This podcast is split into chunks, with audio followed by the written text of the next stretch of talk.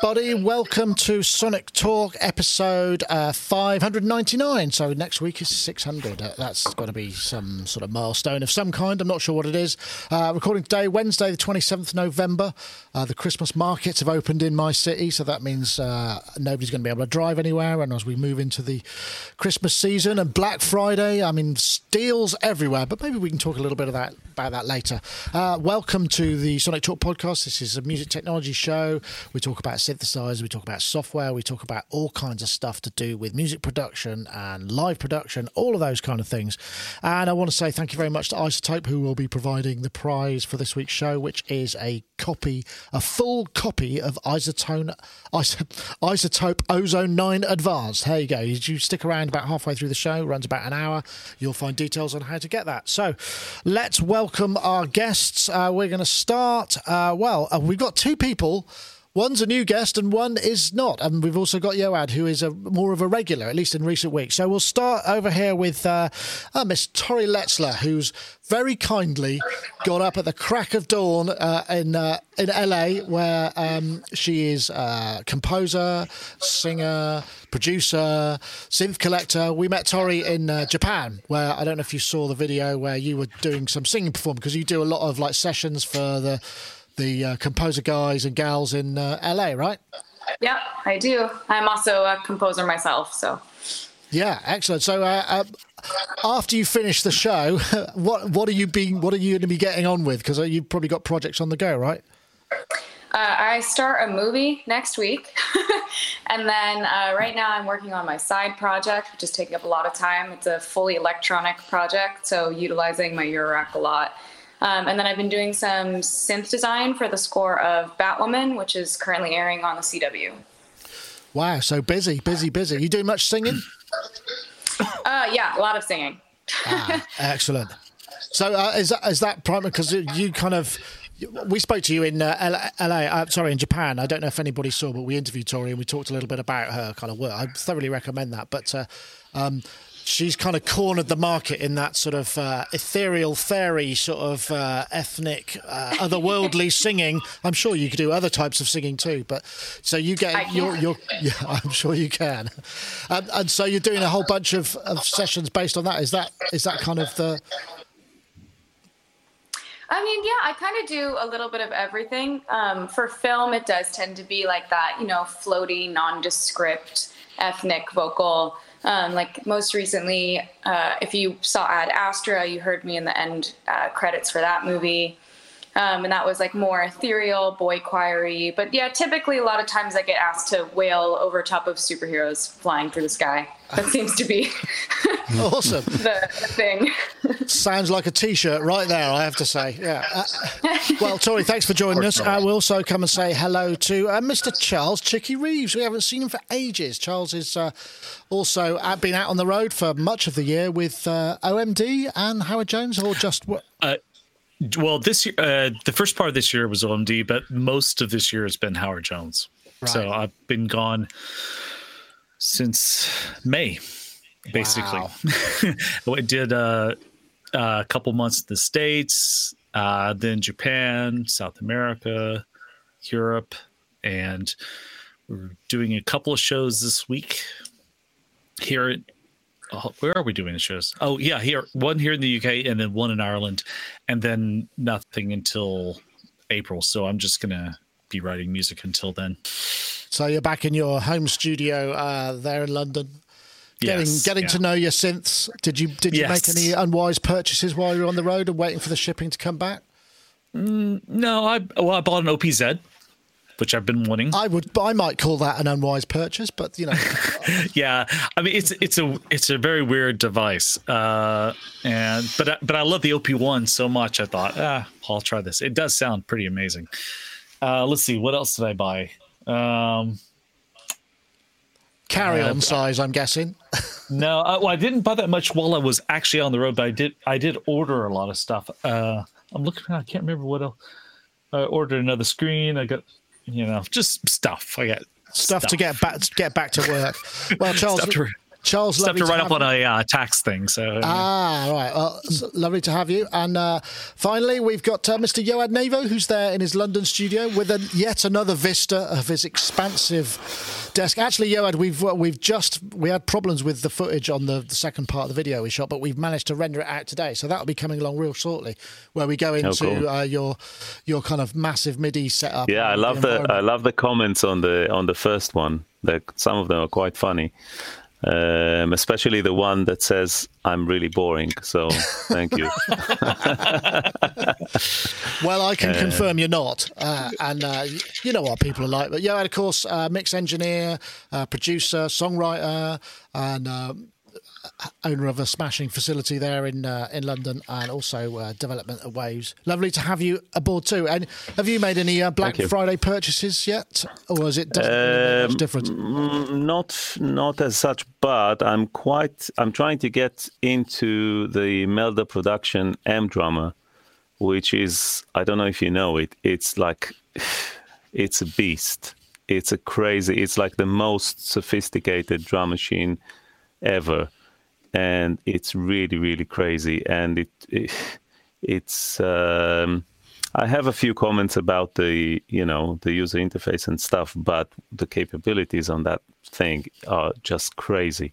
Ah, okay. Um, so yeah, a um, trying thing to get look. into that. It's a software thing, but uh, it's unbelievable. It's really, really, and and it comes with really good sounds as well. But what I really like about it is that it can turn your library into kits, um, kind of based on similarity of the content. So you just throw stuff on it.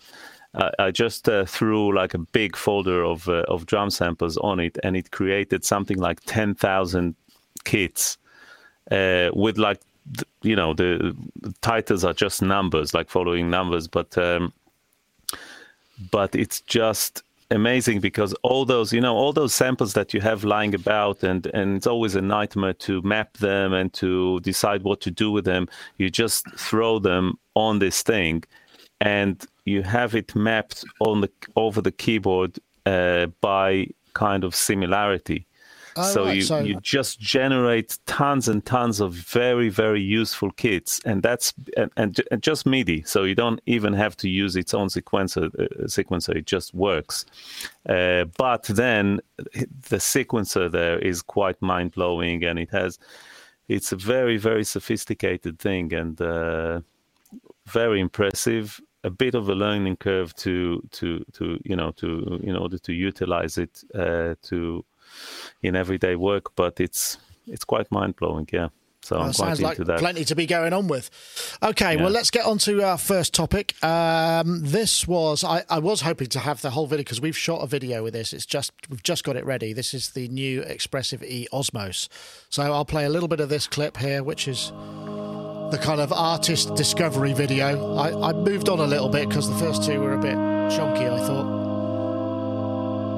So the Osmos is a brand new 49 note augmented expressive keybed keyboard with built-in Haken audio EaganMatrix engine in DSP. So it's uh, up to 24 voices with effects and all that expression. Each note has sort of two stages of aftertouch and velocity, plus a left-right wobble on each key is only described as. So you get when you can map that to whatever you want. Here's some. I think this is Bill Lawrence. I mean, I have to say, it sounds pretty amazing. It is incredibly sensitive.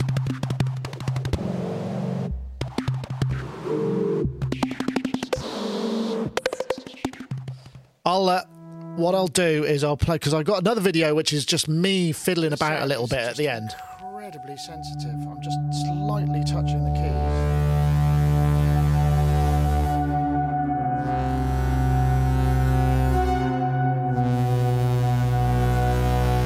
So this is the prototype. It's going to look a bit different to this. But it, what I found really fascinating about this is you really get the sense that every one of your fingers is an LFO or an envelope, multi-stage, and it just it sort of once you sort of think of that, it's like you've got these these these trajectories of expression per note. It's amazing. I know, Tori, you uh, will come to you because I, I shared the the uh, rough cut of the video, and you were kind of like straight back at me, like, "I got a wow, I got to find out more about this." yeah, out of all the stuff uh, we kind of talked about this week, that seeing that I hadn't seen it yet.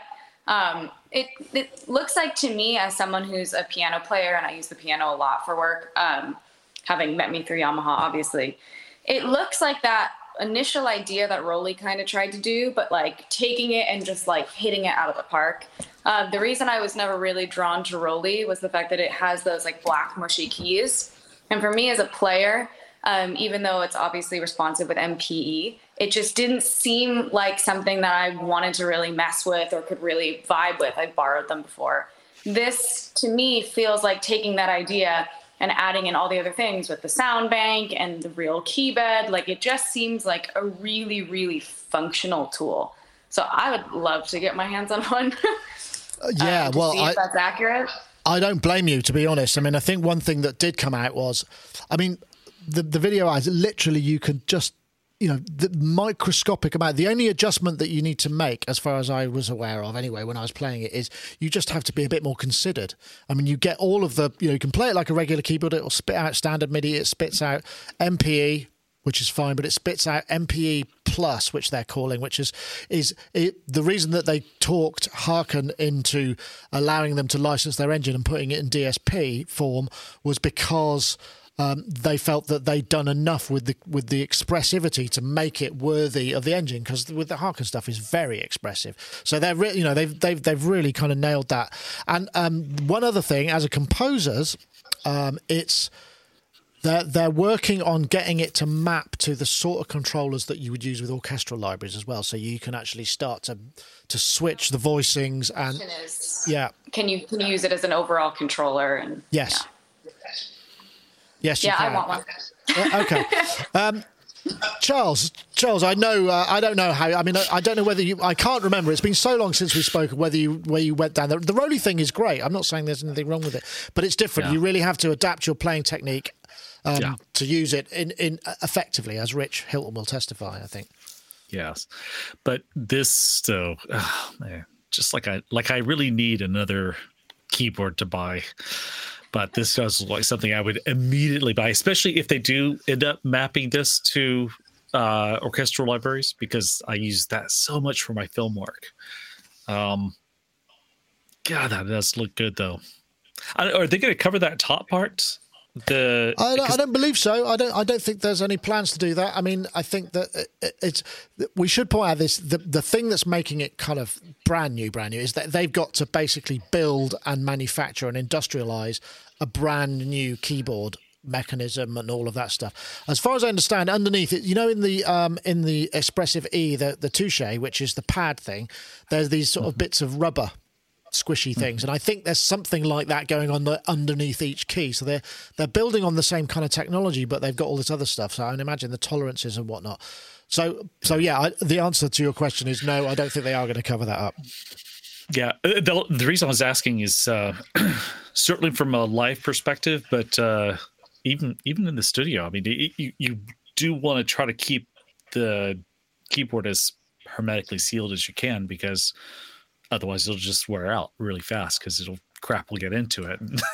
and I just thought, oh well, that seems really exposed. Um, I don't think there's all so- that much moving stuff. I don't think there's there's no springs and stuff like that. It's all uh, you know squishy stuff as far as I know. Yeah. I don't know. Well, it, I mean, either way though, just the the few demos I've seen of, I've seen you know Cuckoo's demo and uh, I can't remember who else. I just, I flipped through a few of those, and uh, yeah, I'm I'm quite excited to. Uh, buy one of these. yeah. Well, uh, what about you, Yoa? Did you did you pre-order? It's available for pre-order now. I should point out. Oh, is it? Yeah, oh. three 300 euros, but uh, uh, and uh, you get like a, a 30 40% discount on the final price, which is not it's not going to be till set, summer though. So, you know, it's going to be Oh, well, now now you now you've said it, I, will have to to pre-order it unfortunately because uh, yeah, I mean you know, I've said it many times, but my problem is space, like where to put something like that. At the moment, I'm using the, the Rev 2 as my main controller because it integrates really well with Omnisphere and it's very convenient. And I love the springiness of, of the keyboard. But um,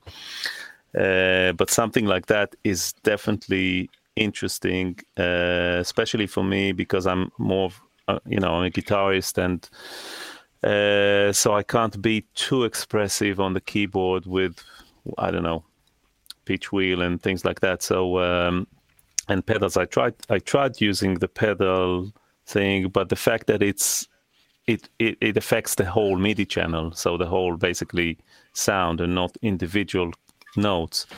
Uh, and and this thing is basically a 49 or however many keys uh, touche thing, isn't it? Kind of. Effectively. Uh, yeah, kind of. Kind of. Which I, w- I was kind of tempted to, to buy the Touche, but it looked a little bit kind of, I don't know, cumbersome uh, for, for something that I can put here.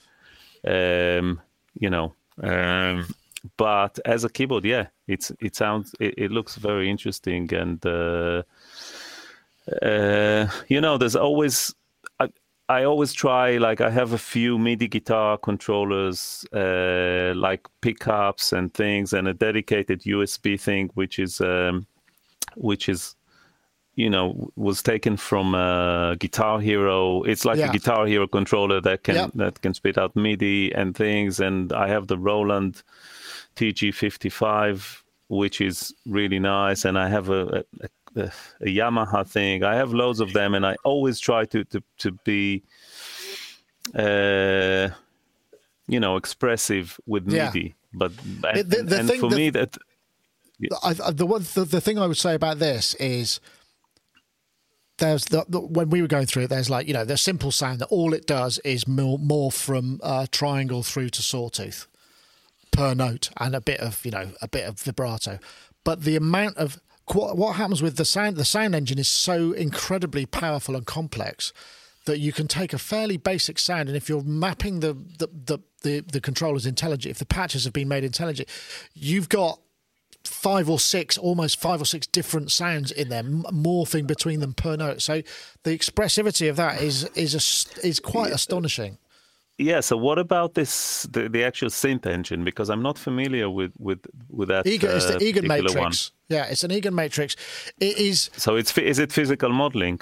It's it's many different things. It's got multiple different kinds of synthesis engine in it, and it sounds very good. And the res the resolution is also very good. And they do that. They were talking about this thing where they've basically they've the scanning rate of the keybed is the resolution is is higher in the attack portion because the transients then are so much more expressive and more accurate. So you get this kind of sharper, more definitive sound. It, wow. it, I couldn't really understand what they were doing, but there were all sorts of stuff that they were kind of saying that could be done with the data that they. And, but the sound engine it, is is dense.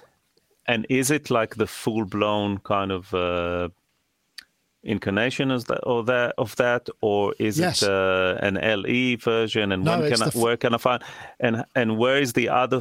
Like, is it is it in a plugin form? The the kind of ah the editor. No, well the um the EaganMatrix, as far as it is, the edit is an editor that talks directly to the uh, I think this may not be the case whether it runs on you know as as a sound engine on your computer and then you just send the patches to the DSP I'm not sure about that. Actually, that's not a question. Because editing, yeah, because editing is something which is quite important. Because I don't, I hate like menu diving, and I prefer to do everything on screen uh, as much as possible on the screen as much as possible. So, uh, so that'll be something that. But I'll, yeah, I'll find out more details about it. I'm sure they're, they're available on the website. I mean, the one thing I will say is when they showed it, I just looked at it and I kind of glazed over. That I mean, Tori, the, I don't know if you know. Have you seen the EaganMatrix? You know, because of that, there was in the Haken Continuum Mini and whatnot. You could, you know, it, it's built into that as well. But it is super dense. I mean, it's like it, it's like a four times the size of a uh, um, a VCS three pinboard with loads of drop down menus at either end of the the rows. kind of thing. Imagine that. Mm. So I don't think that's its strong point, but you can get very, very deep and very dense with it. But the sounds that are programmed in it and uh, just sound incredible. Uh, uh, and you know, aside from the fact, so that with the engine, I mean, eighteen hundred euros does sound expensive, but I think what you're getting, what you're getting there, it seems like a, actually a fair price to me. I would say. I don't know whether that's. Uh, I don't know what it's going to be because it's it's a lot less capability than that. I think it's pretty expensive. The Roli, um, the forty nine. that's a good question. I don't know. I, I don't know what how big that is. I'm not sure that they haven't discontinued the large format one. The the, the I, think, I think they did. They've been doing I think the they did discontinue it. Yeah, I think the block is about 300, isn't it? So it you know so it's a different, but it doesn't have a sound engine in. I mean, that's the thing because people, I yeah, think, if they look at this as a controller, they'd be going, "That's expensive for a controller," but actually, it's got a sound engine in, and it's got uh, expression pedal inputs as well, which we use with a. a, a it was yeah, I was really impressed with it. I have to say, um, and our video will be coming soon. Uh, you get it. Let's see. I think there's. I think we got it here, haven't we? Discover Osmos. There's a, the website here with uh, all the stuff and you can pre-order it and whatnot. I think it's 300 euros to pre-order, and they're doing very well with that. Uh, by all account, there's various different uh, artist videos. Good old. They're going to update the left-hand side of it too, right? Uh, yes. I heard that they were going to add a lot more onto the left. Uh, yes, I'm just seeing. Yeah, well, if you see the picture here, has it started playing? Oh, it has, hasn't it? Yep. All right, there we go. You can see here that's a larger AMOLED screen. They moved you know they've got a couple of faders. So yeah, the left hand side is it, in our version. It was more all about the keyboard. This this part is. It, as you can see, it's a bigger, brighter display. It's got more control and macro control and whatnot. So you get a bit more stuff. I'm gonna have to shut that down, aren't I? Because I can't. And is there that. like a like a app that comes with it, like a desktop editor or anything? Yeah, for the Eager Matrix, yeah, there is. You'd have to. There's no, but but you can access macros, or at least this is what I'm told. Uh, macros can be accessed via the knobs and the matrix. You can set the global sensitivity for various axes, so it's not a per patch thing because that would be a nightmare. Then you'd have to reprogram all the patches. So if you look at, at there, oops, at that, that's what I'm trying to show. It, that's done via the, the display, but you know, anyway, that's as much as I know, but uh, I think it's going to do well. And from what I can gather, people, yeah, well, I mean, Tori, you know, you saw it and immediately went, "I need that. Where can I get it?" The the express, like like we were saying, like the expressive access, possible use with the VSTs is really really appealing. So I'm hoping that it does function in that way. Yeah, absolutely. Yeah. Okay, right. Um, probably we should probably just have a little uh, word from our friends over at iZotope because uh, uh, there was a lot to chat about there, and we got more to get through. Building on a 17 year legacy in audio mastering, Ozone 9 brings balance to your mix with never before seen processing for low end, real time instrument separation, and lightning fast workflows powered by machine learning. Expect lower CPU usage and shorter startup times with Ozone 9 compared to Ozone 8 Experience fluid metering in a fully resizable environment that lets you track the most subtle details of your audio. Use more plugins at once, mix while you master without worrying about slowdowns or dropouts. And immerse yourself in a smooth, modern experience designed to keep you in your creative flow. As you can see, Ozone 9 is the fastest way to get your master off the ground. Thank you so much for watching. Be sure to check out our other videos and head to izotope.com to learn more about mixing and mastering and to download your free trial of Ozone 9. Indeed, you can. And of course, we have competition uh, result for, from last week. But before we get onto that, what we're going to do is we're going to talk. Oops, we'll just run the. Uh, um, this week's competition, we're looking for the hashtag final master and the hashtag ozone9. This is a Twitter competition. Uh, so if you tweet the hashtag final master, one word, and the hashtag ozone9, one word and one number, to at Sonic State and at iZotope Inc., you will be entered into the competition for a copy of Ozone 9 Advanced. And uh, that's a, a, cracking prize. And we've also got. Uh, uh, a winner from last week who just tweeted, pick me. well, I did, uh, though it wasn't because you tweeted that. It was down to the random number generator. So, uh, oh gosh. I'm never going to be able to pronounce that. So they are known as negative feedback, but the at is N at NGTVFDB is basically negative feedback without any vowels in it. So uh, you'll know who you are. So do get in touch, please, and uh, you will be sent your copy of iZotope, iZotope 9 Advanced. Um, I think uh, maybe we need to do this. I think we need to go to uh, this one probably next, and we'll, we'll just I'm just moving it around. Anyway, that's it. Thanks for watching. Obviously, I just published this review. This was hot off the press. This is the uh, Poly D that came out, the Behringer thing. It's a pretty looking thing, and I have to say, it sounds nice. Um, lots of conjecture. Is it poly? Is it para? Well, it's kind of both, isn't it? Polyphonic is multiple notes, but paraphonic is single voice. So we've only got a single voice. And as you can see, it's. Uh, it's a beautiful thing because it's something else, really. I think that's the, my, my one takeaway. Anyway, I won't say any more, but yes, it's out. It was announced. When did it come out? Uh, was it Monday? Last week? Yeah, yeah. Kind of. No, Friday, wasn't it? It's Friday. Oh, Sat. No, Monday. It was Monday. Wasn't last week. It was leaked last week because it was supposed to go out live on Saturday, and then it because I I decided to participate in one of these let's all review it and release at once things because I was so interested in it as a polyphonic thing. They did offer the TD3. Had no real interest in reviewing that because it's a 303, and I don't know. I'm not a 303 person, but uh, sounded nice. Um, and obviously, it's a decent monosynth, and I think it's going to be about 699 US dollars. Um, let me start with you, Yoad. I don't know. I mean, I know you haven't got any room for anything, and you've got an original, obviously, but your original doesn't do what this does. But uh, what do you think about the whole concept? I mean, it feels a little bit. I'm a bit uncomfortable with the it looking well, exactly being, like a D, basically. Uh, by by the way, is it the same dimensions as the as the original D? No, it looks a bit smaller, it, smaller, it? yeah, it is smaller. But it looks pretty. It looks pretty neat.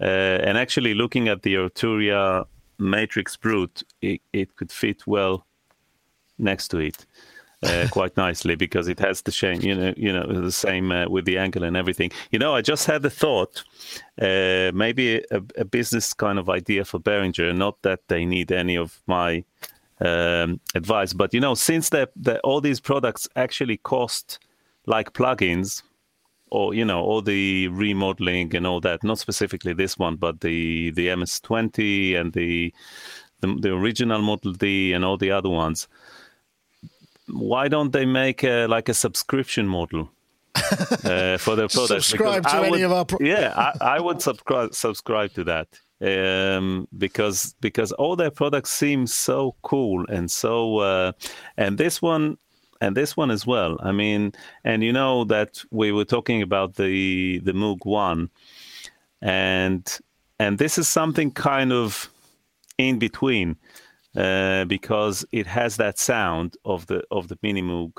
Um, but you can play chords with it. I really like the addition, addition of the chorus uh, because I love the the core the the Roland uh, the Juno, oh, the Juno 106 right. chorus.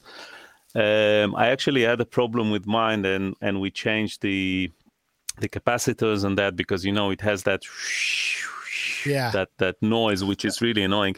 And uh, I actually I don't know if I mentioned it before, but you know the TAL um, yeah. chorus, which is free, and I've actually I actually did an A/B test, and it's the same. So ever since I discovered that, I just plugged all my when I moved to this studio, I just plugged all the polyphonic synths mono, just just one, and I'm not using not on the JX not on the MKS 50 and on all of the Roland stuff. I just stopped using the chorus and I just used the TLA because it sounds the same. I did an AB test and you couldn't tell the difference except for for the noise which kind of gave it away so uh, well, um, I, I, I, that, that sounds that, that sounds like a top tip actually I, I also must confirm that the uh, there is noise presence in the, in the Poly D as well. It's got the same swish. Oh, is there? Yeah, yeah. It's, yeah, so but, it's truly authentic. But still, I mean, that chorus sounds so lush and so amazing, and the addition of of the distortion is great. Um, I have to say that I really like the concept of of of paraphonic uh, synth, and the only one I have which does that is the Korg Poly 800, which you know I love, and mm. no one else does in the in the world except for me, unfortunately. But uh, I really love that synth, and a part of that is is it being paraphonic because there's something about like holding a pad and and that also relates to the touche thing a little bit because the like if you hold a chord because it runs through the same filter so the envelope there's one envelope which is triggered by the last note you play so there's one VCA envelope and one VCF envelope yeah this doesn't re-trigger no, it doesn't re-trigger. Not that I. Well, it may I'm be sure it, I, I, not I'm, in the not in the way that I had it set up, but there, there's an editor which allows the, you to change. I'm sure there is. I'm sure there is, and it's a shame if there isn't. And I'm sure that they will fix it if it's not present Yeah, yet. But that would make sense the, because the you cool then- thing about it is that you hold the chord, and then with another finger you just choo, choo, choo, choo, you know you, You trigger the envelope. Yeah, yeah, yeah. And and that is so cool. Yeah, that I, that would be a Uh, that would be a good really idea. cool feature. That would be a I'm- good idea. Yeah, so I love that. Yeah, it looks like a really good product. It is. It is kind of nice. I know, Tori. I mean, we were talking yesterday when we were just testing the whole connection thing, and um, you said you didn't Yeah. have, you haven't got any Behringer stuff at all. I mean, there's there's no there's you don't have like any Not deep mind or of synths. Right. No. I, I my controller or not my controller. Um, for CC data, I have the X Compact. Um, we actually have a couple of those. We use one for travel and then one for one of our cloned rigs. But in terms of synths, I haven't gotten anything.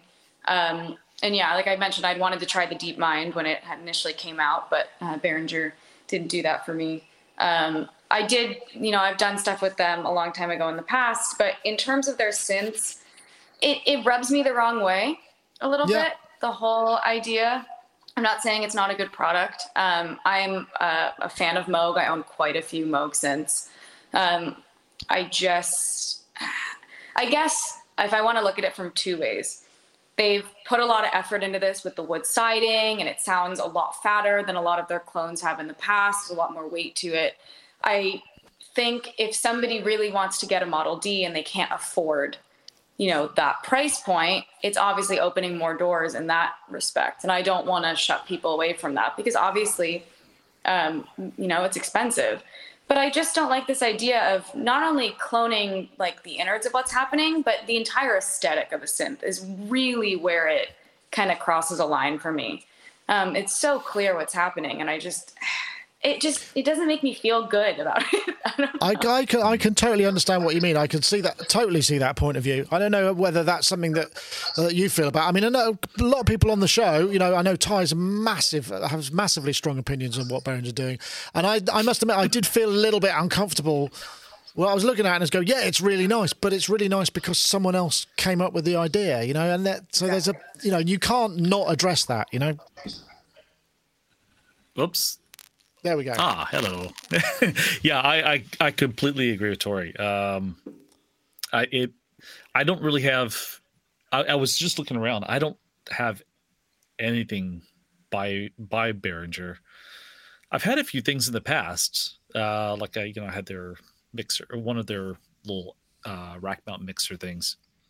Um, but yeah, this this really does it does not feel right for me and also I the I one of the things I do like about it is I do like the that chorus on it. I love my Juno 106 and the chorus on that, and I I, I like the fact that they stuck that on there. And I I also tend to like choruses before any delays, so I'm glad they didn't put a delay on there. I was 'cause the like opposite.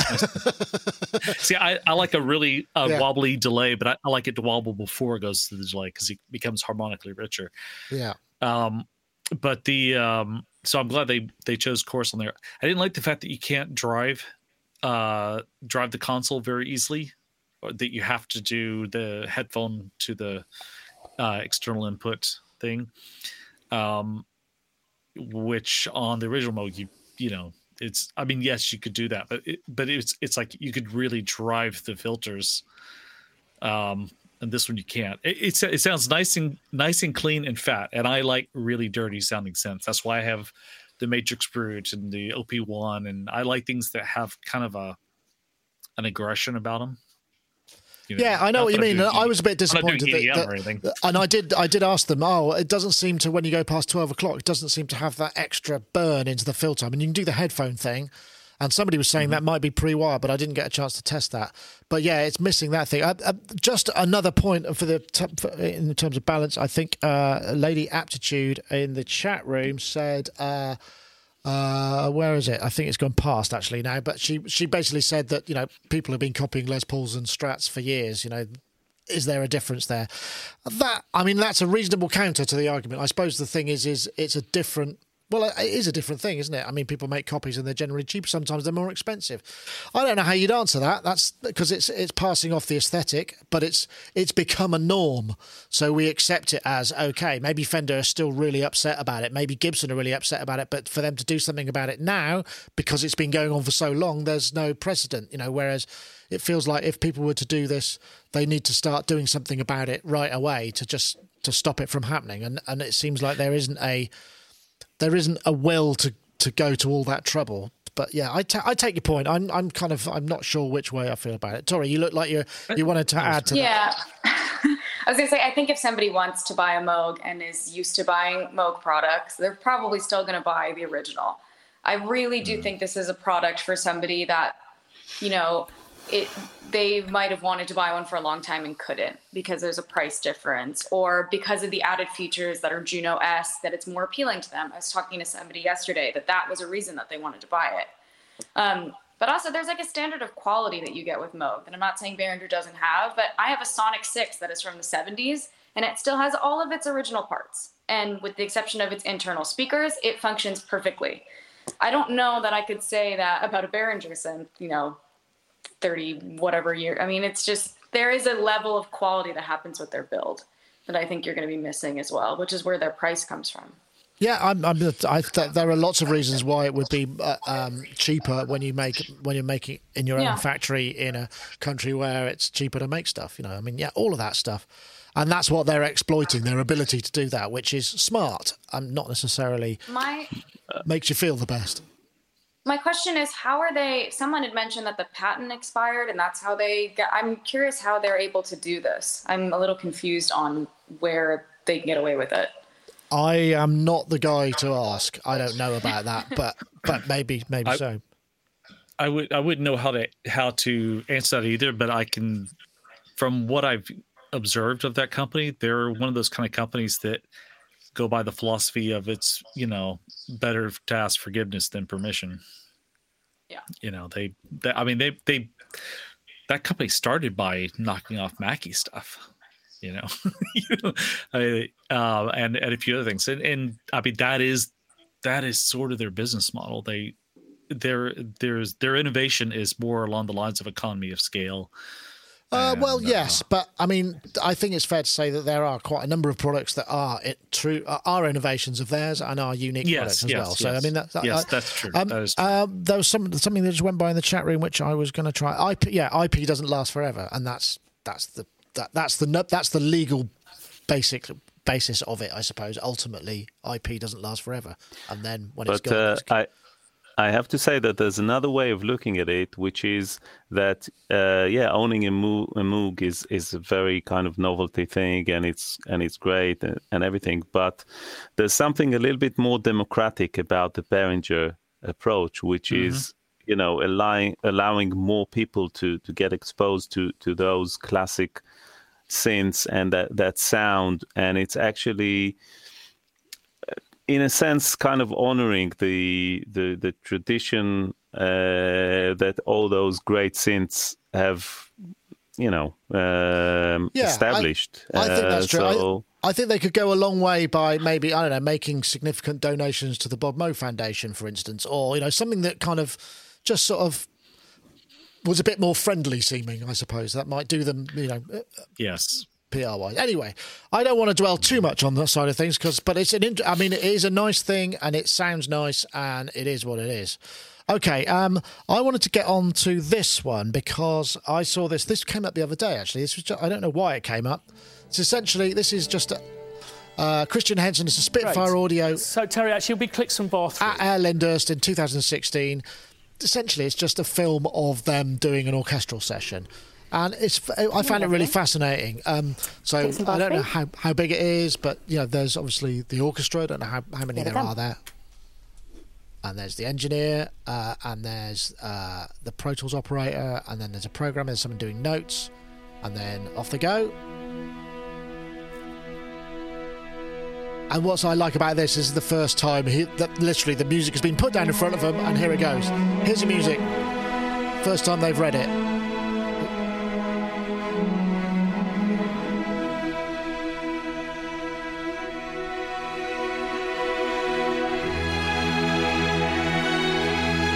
I just uh, you could sort of. I mean, it's a very joyous piece. It's the perfect piece. I don't know whether that's really the order of things that happen, but for dramatic purposes, let's say it did. Um, but the thing that struck me about that is is how many people have to be in that situation to make that happen and nobody screwed up. You know, it's like because I just need a. Can we have cro- crotchet uh, clicks on bar thirty three, please? Everybody's talking in the same language. It's all happening real time. Nobody's holding anything up. There was occasionally you go, I need to take that again. There was a siren, uh, ambulance went past, you know, or there was a tube because I mean, you know, you got a lot of open mics in that situation. You're in a big city, so stuff like that's going to occur. And it just it, what it was for me was like, wow what happens if you're the Pro Tools operator and you know your, your computer starts messing up, or there's some issue that you know you're holding all of those people up? I just thought it was amazing. I know, Tori, have you done any big um, orchestral sessions? I know you um, you majored. You, yeah, you have. I mean, it's is it as terrifying as I thought it might be from that? At least your first time, anyway. Um, yeah. um, I mean, like the great thing about doing those sessions is you're not the one you're not i'm not the pro tools engineer in that situation. You know i'm usually sitting in the booth i'm reading through my score or someone else's score if i'm helping on something. Um, it is intimidating but the thing that's amazing is this is what these people do every day in and out at these stages. Um, they function so flawlessly most of the time that usually i'm more worried about making sure that i have no issues on my score less so what the engineer is doing um, I've actually don't think I've ever been in a situation where there's been a major, you know, tech issue on an actual stage, um, which is amazing because I have tech issues all the time in my studio. But um, I've been fortunate enough to have my music recorded at Air. I wasn't present for that session, and then also in uh, various places in LA. And the thing that's most intimidating and amazing to me about a session is what you said. It's the it's the players, the players in Los Angeles and in London. Their ability to sight read and bring you know something that you've only heard in your studio with MIDI or just bring it off the page and breathe life into it for the first time um, is extraordinary. And I don't think no matter how many sessions I'm present for, I'll ever get sick of it. Um, it's it's just a really extraordinary thing, and everybody that's at those stages is at just at the top of their game, and every person in that room and on the stage has such a specific role to make things function and get as much music recorded in the period of time that you have. Um, if you've never been able to go to a session like that, I recommend asking someone to bring you at least once because it's, especially your first time, like astounding. I can imagine. I, I was finding myself looking at that and seeing all those people sitting on those chairs and thinking, even to the point where each of those chairs has to be checked for not being squeaky or or having a kind of weird noise when you sit on the cushion. It doesn't go, you know. I mean, all of that stuff has to be in place because that, that can ruin a take. I know, Charles, you've done a lot of orchestral recording. I mean, mm-hmm. you know how to do it, but I mean, you know, the first few times. I mean, you, you, it's got to be right. You can't hold up because they're very they're on very strict deadlines. You know, the the union um, rules around how long yeah. an orchestra can sit for or whatever. I mean, it's it's an astonishing kind of budgetary issue, right? And so you've got to be on the yeah. case, yeah.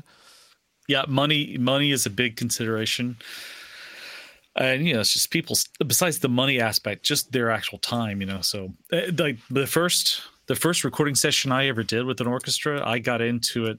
Um, I was asked by a person who was producing this thing for a with a 60 piece orchestra. He's like, and he needed an engineer. He's like, "Hey, have you have you ever recorded an orchestra before?" And I was like, "Yeah, sure." You know, I just I I com I completely was winging it. You know, I, I mean, I think I used way too many uh, U87s. You know, because they're just a bit harsh, and and I didn't I didn't know the difference between an 87 and a 67, and you know things like that. Um, but yeah, I, I love working with orchestras. I mean, I I love orchestrating I absolutely love orchestral music, you know, and, and even though the stuff I do is electronic, I still use a lot of orchestral stuff in in my music, and um, but I've also been fortunate enough not only to engineer it, but I've I've produced a couple of orchestral pieces. I've uh, played a couple of uh, orchestral pieces. I played double bass, um, and then also um, I've mixed a few orchestras live, like the Liverpool Philharmonic. To be wow, yeah, I remember you were talking yeah. about that. Actually, you were off to go.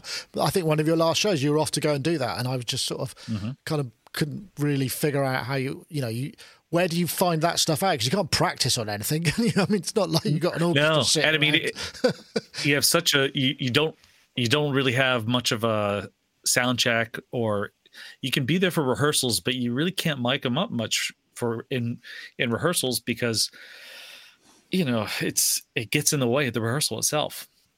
So you just got to you, you get the layout of, of how they are. I usually do it take a bunch of pictures and then i just i'm planning it out while i'm listening to them trying to figure out which parts are going to be you know coming up uh, which which ones need to be emphasized. And uh and also it's a lot of that there's all sorts of other stuff you have to factor in like what type of pa you're going to use and what type of room it is um because n- not all pas are the are the same and well, they're not up to it as well. I mean, an orchestra can can belt out what is it, 100 plus dB at full tilt, mm-hmm. which is mm-hmm. more than you're allowed to amplify in most venues, right? Yeah, and, and it, it becomes a it, certainly for live it it becomes a, a matter of of reinforcement. You're not really mixing; it's it's reinforcement. You know, so wow. you're just trying to make sure that that certain things are heard, and and you know, like one of the trickiest things certainly for doing orchestra live is uh is the low end dealing with the low end. Yeah. Because you know there you for one thing unlike pop music you've got at least six different players in, in the contrabass section doing the same part. So imagine if you had six bass players in a band I would it would be i mean be pretty chaotic. I know bands have done yeah, yeah, done yeah. two, but you know that's six, you know, yeah. and then you know, and then you got to balance balance out with the bass drum, the timpanis, or things like that. But um, yeah, I was supposed to uh, when BT was in town not too long ago. You remember BT, the yeah uh, electronic music. So he was in town uh, a while back, just not too long ago, and I was I happened to be here, and I was supposed to go to his his uh, session, I, but I didn't get to go. But I do love sitting in on orchestral sessions. I just I just love listening to it. Um, it's amazing. I can imagine. Yeah. I mean, I don't know. Yeah. Have you have you, have you sat in on the recording things or mixed well, the I've other recorded, end? Yeah, I've recorded loads and loads of uh, of uh, orchestral sessions as an engineer, um, as as a producer, and as a composer. Um, so I've done loads of that, and uh, it's always challenging and it's always interesting, and the and you have to be really focused and know what you're doing. And uh, yeah, there's a lot of variants and a lot of things that you need to to be aware of. Um, yeah, it's always interesting, and uh, I mixed a lot, a lot of orchestral stuff. So mixing it is a whole different story because uh, usually uh, it goes with other stuff, with you know, with beats and at least on the on the kind of music that I that I work on. Uh, but I remember the first time that I recorded a big orchestra at Abbey Road, um, and it was actually my piece that I wrote for for Bond.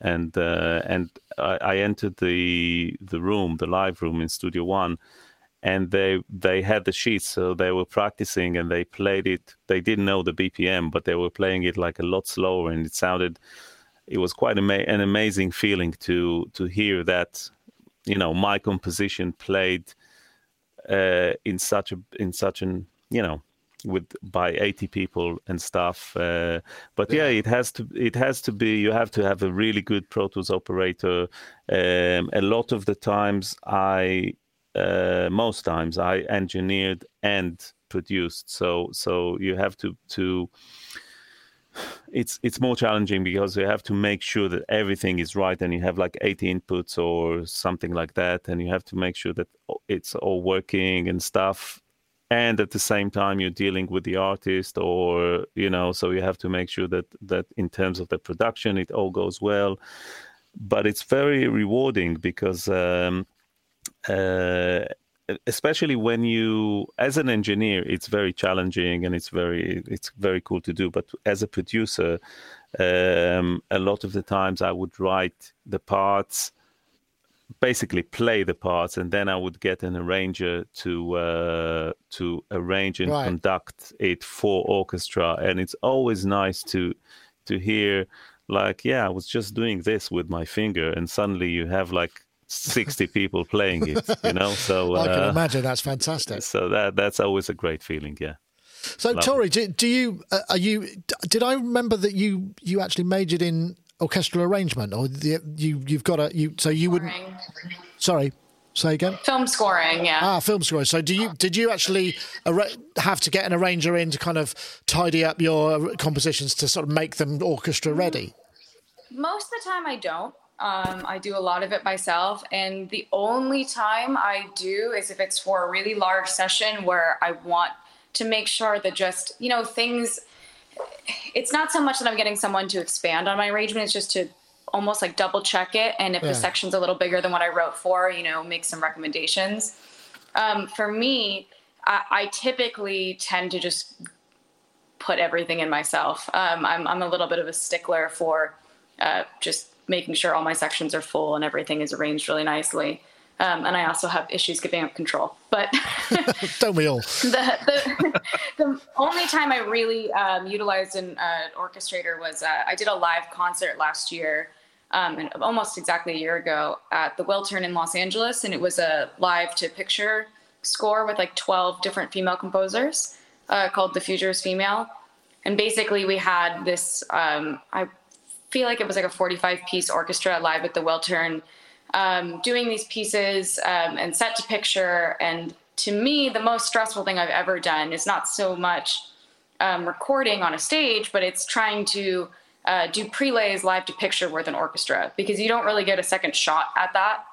Mm. and making sure that that was all functioning was incredibly stressful because not only do you have to make sure that all the players are playing playing correctly, and we only had one uh, one or two rehearsals before that show but that your pro tool sessions are functioning correctly and that everybody's hearing everything in their ears and all the prelays are running it was like the most stressful uh, time i've ever done anything I guess the thing is, yeah, it, but the thing that you could see with that is there, there, there were four or five people. I don't know how many of those people in the room in the control room with uh, Christian were just sort of there sitting in, but most of them seem to have exactly. a function and that's real. Uh, Dave Spears tells a fantastic story about uh, uh, going to Air or or one of the Abbey Road one of them to to record some strings back in the day. Uh, uh, it was a mate of his that showed up. And uh, they hadn't printed the scores out, and he said, "Oh, it's all right, I'll do it now." And all he had was a dot matrix printer. So with the orchestra sitting there, this dot matrix printer was printing out, and it took like three hours to print the scores. You know, just didn't do it before, and it was just one of those schoolboy errors. So, so basically, most of the session because you can only do I think two or three hours. Yeah, what a nightmare! Imagine that. That I always think about that story, but that that session really makes me think uh, think about that. But yeah, I mean, it's it's such a specialized skill, but yeah, it must be very rewarding. I've never I've never had to deal with it. Um, gosh, well, it's five o'clock. We kind of um, did, did, how's everybody for time? And we could we could do a little thing on the Artiphon Orba if anyone's got time, or if everybody's got to go, we can we can wrap things up. Okay. Raise your hand if you're if you're available. It's early for me. Okay, that's yeah, cool. Yeah, sorry, I've got I've got to be somewhere. Yeah, nobody I know is up. Yeah, yeah. I'm sure that's coffee, not true. That's about it. That's not true. okay, well, uh, let me find the video for this. Okay, this is a new another controller which looks kind of interesting. Um, only problem is it what starts if making with the music line. wasn't just for musicians? Oh, did you have to say that? What if you could play any sound with a single touch? What if when you needed a break, the thing you reached for was an instrument?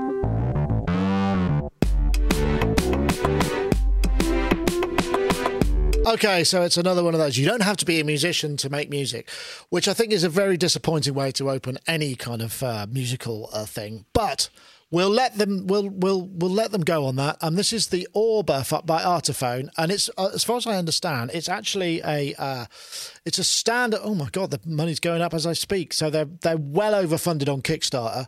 Um, the, the idea is it's a kind of I think it's got a synth engine built into it, so it does live looping. It's got a little speaker, but it also Bluetooths and USB C's MIDI out as well, and you've got velocity sensing, you've got all those kind of things, and that's the thing that looks perhaps kind of the most interesting thing to me. But I mean, it's like what ninety bucks. I know, Tori. Do you feel as annoyed as I do about uh, you don't have to? What if you didn't have to be a musician to make music? Hey, Tori. I I feel two ways about it. I've uh, worked with Artiphon in the past. I have an ah. Artiphon, um, and uh, it's for me, it's not the most practical thing. Um, it, it's very cool, um, and I think as uh, someone who might be just talking about that instrument as a guitar player and not a keyboardist, um, it really functions pretty cool as a controller. I do like that they're trying. Their goal, I think, is to mm-hmm. access more bedroom producers than professional uh, musicians and, and producers and composers. Um, and I think you can see that from their price point and the kind of products they're putting out. And this this feels in line with kind of their brand. So in that respect, I'm not mad about it. I don't like when someone, yeah, says you don't have to be a musician to make music, which is true. Um, but it does kind of, you know. Uh, you don't have to be a doctor to cure people. a little bit. yeah. You don't have to be a surgeon to save people's lives. but I mean, at 90, 90 bucks, like, I'm I'm curious. I feel like I'd have to mess with it. That was how I felt about the Artiphon too. I needed to actually see how it functioned for me before I could really judge it. Yeah. Um, it feels a little more like a like a toy than I would say a, a professional piece of gear. And I, again, I think that's how they're marketing it too. So I don't know if I'm actually mad about it because they're not asking $300 for it and they're not marketing it as a something that a professional would use. But the only thing I saw that did interest me was later on in that video. I think it's that video. Um, somebody has it because it's an, it acts as an interface. Correct? Am I wrong about that? I or think can so. act as an interface. Um, it was someone had it plugged in. Yeah, plugged into their Eurorack. Um, and was doing it like a portable setup was using it and that i thought was interesting if you're ever trying to do anything sort of live in that way um, mm. but outside of that i don't know if i would particularly use it but i'm never opposed to giving inexpensive tools to bedroom producers that being said well there was one thing in it where there's where it's, sh- it's being used as a shaker and if the if the uh, if the MIDI out of that is intelligent enough to be used as a shaker to control a shaker, then I, I, I, that would almost make it worth having just for that. But there's um, the other stuff, the positional things that were interesting. I don't know. Uh, um, I mean, Yoad, even you would have room for uh, for this controller. You could just leave it, you know, next to one, yeah. of, one of the knobs. You could use it as a knob, even perhaps. Yeah, I mean, uh, what if you had to be a musician to make music? oh, that's a good, good, good question. I, I, that might be a um, contender for the title of the show. And um, that's that's one thing. The other thing, well, I have three points. That was one of them. Second one, from what I could tell, it doesn't. It's not velocity sensitive. So for me, that's. Uh, that's a bit of a turnoff because uh, from you know just looking at the at how they play the drums and how they play the bass, it doesn't seem. And I I think it will be quite difficult technically to mechanically like to make it velocity sensitive. Maybe I'm wrong. Um, so that's that's one thing. I like the fact that you can use it as a as a kind of expression thing to generate control data and stuff like that. Um, and then the third thing that comes to my mind is that it looks to me like an Alexa. So I wonder whether you can ask it to to do your you know your shopping yeah, list and stuff and yeah and Make whether it and whether it listens to everything you say in the room and and stuff like that. So uh, for, for, what if yeah, you didn't I have to? What if you didn't have to be an evil empire to uh, to spy on everything? Yeah, to exactly. spy on everything you say. Yeah. I know, there's all sorts of what ifs. No, that's a fair point. It does look a lot like an Alexa, doesn't it? Um, you yeah. have to be careful about how. You, in fact, there's a load of ads uh, for Amazon Alexa on uh, on TV at the moment, and they're just slightly mispronouncing Alexa so that it doesn't respond. So it doesn't it, generate. Yeah, Alexa, what's the weather like? You know, yeah, yeah. They're doing that. Um, I don't know, Charles. It, I, I, as a, if it did have that? Velo- I mean, I think it will have velocity and move because it basically here. Yeah, it, has an says accelerometer. Tap, yeah. press, vibrato, radiate, slide, bump, move. So there must be velocity in some of those movements that could be used. It could be, you know, that shaker controller you've not had all your life that you need.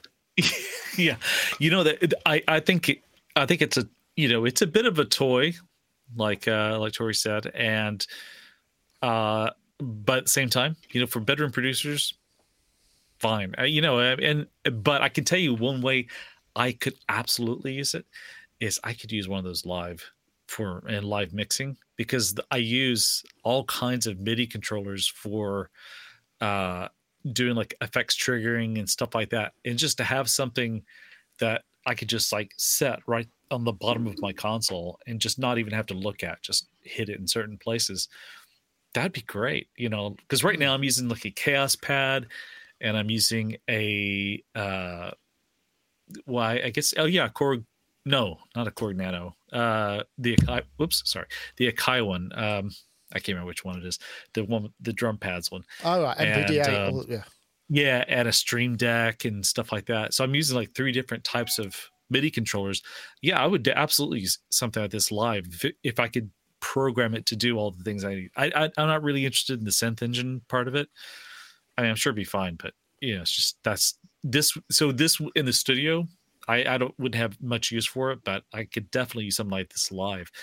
Um, even even as a, uh, a Bluetooth, you know, if it's just doing via Bluetooth.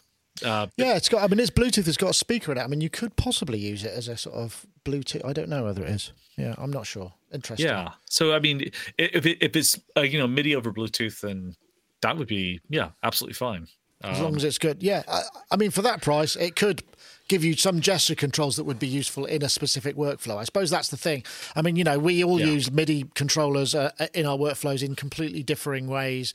You know, I mean, Yoad has one way. I'm sure you have another, and Tori, I expect you do, and I do as well. I mean, it's it, that's that's the beauty of it, and mm, uh, giving us more gesture and more control is never a bad thing. And even if you don't want any of the sounds it makes, if it's if the, I'll be really interested to see what the MIDI spec is of what you can do with the MIDI as it comes out. Yeah. That would be really interesting. Yeah, certainly. I mean, because I'm doing all kinds of stuff like, you know, throwing delays and then having to kill delays at, s- uh, in certain word, like you know, like maybe a really huge delay that just stops right on the on another beat or things like that.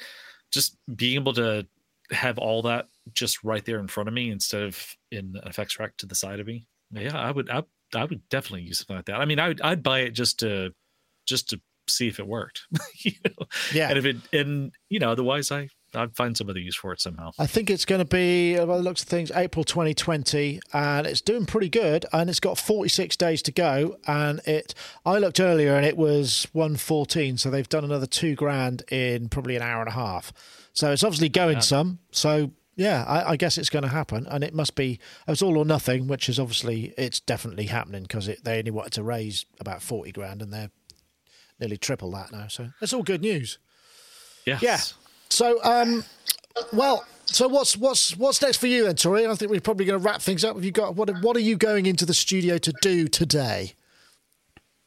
Um, I just started a new side project. It's an electronic mid-tempo bass project that is not out in the public yet, but um, it will be kind of starting in 2020. So I'm gonna go record a bunch of vocals. Um, shout out to iZotope because I use VocalSynth on almost everything that I do, whether it's vocal producing for myself or other people. Um, I actually even run instruments through VocalSynth now. Oh, and then yeah um, yeah if you haven't used that plugin um, i really really enjoy it. It seems really simple and straightforward out of the box but it um, it does some pretty cool things. And then i start a film uh, next week. So i'm gonna yeah, watch wow. the yeah i'm gonna we just got our first cut yesterday so i'm gonna download that and start prepping for that spotting session happening on wednesday. And yeah try to uh, you know have a little bit of time before that kicks into high gear yeah, I mean, because I imagine, are you? I- guess even more so. uh, uh, Is it? Do you are you having to work to impossible deadlines like everybody else, or are your or are your projects nicely uh, paced? Yeah, this is a TV film, which means that it's on a TV schedule. So I'm basically going to do like 60 minutes of music in probably three weeks, Right, give or Okay. take. that should do. Um, but yeah. That's not the only thing going on, so it's fine. We'll make it work. Yeah. always, always I'm sure you will. Yeah, all, of course it does. And of course, uh, Charles, lovely to have you as well. Uh, I guess you're, well, I can see you've got an arrangement up on the screen there, so something must be happening.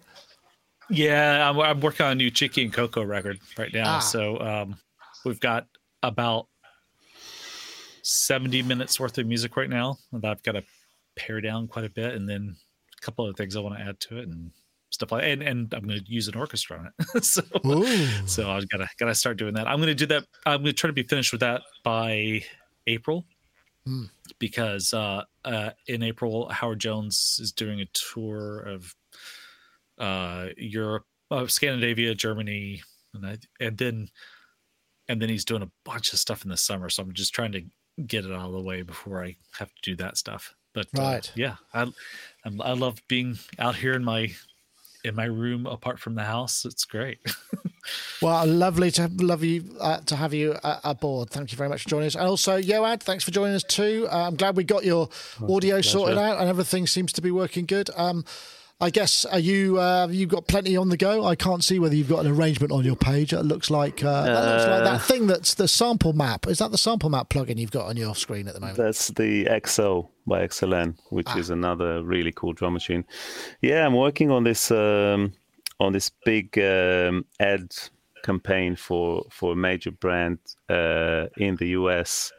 Uh, I'm doing the soundtrack, so I'm doing the I'm composing the music and I'm doing the post production and mix for that. So that's quite challenging and quite interesting actually. And I love working to to picture because you kind of in a in a way it's really easy because you just see it and you I don't know it kind of does itself it it, it uh, it's really nice I like that and it's it's an um, it's very different from from working on pop records so uh, I like the yeah I like the diversi- diversity, and uh, it's always not. It, it there's another dimension to it, you know, when you work to picture. Um, so yeah, enjoying it very much at the moment. Excellent. Well, uh, thank you, everybody, folks. I will go to the four shot so that we can uh, we can say goodbye. Tori, thanks for joining us. It's been a real pleasure to have you as a first timer. Maybe we can persuade you to come on again as well. So uh, um, I would we love that. Thank you for having me. you're more than welcome. Now you can have some breakfast, right? I'm sure you already did. Um, uh, yeah, and uh, well, that's it for this week. Oh, don't forget, before we go, uh, we should say uh, thank you to iZotope. Don't forget, if you want to win a copy of Ozone 9 Advanced, we're looking for the hashtag Final Master, the hashtag Ozone 9 to at Sonic State and at iZotope Inc. But that's it for this week. Uh, we will see you all at the other side. There'll be a show next week. Thanks for watching. See you later. Bye bye now.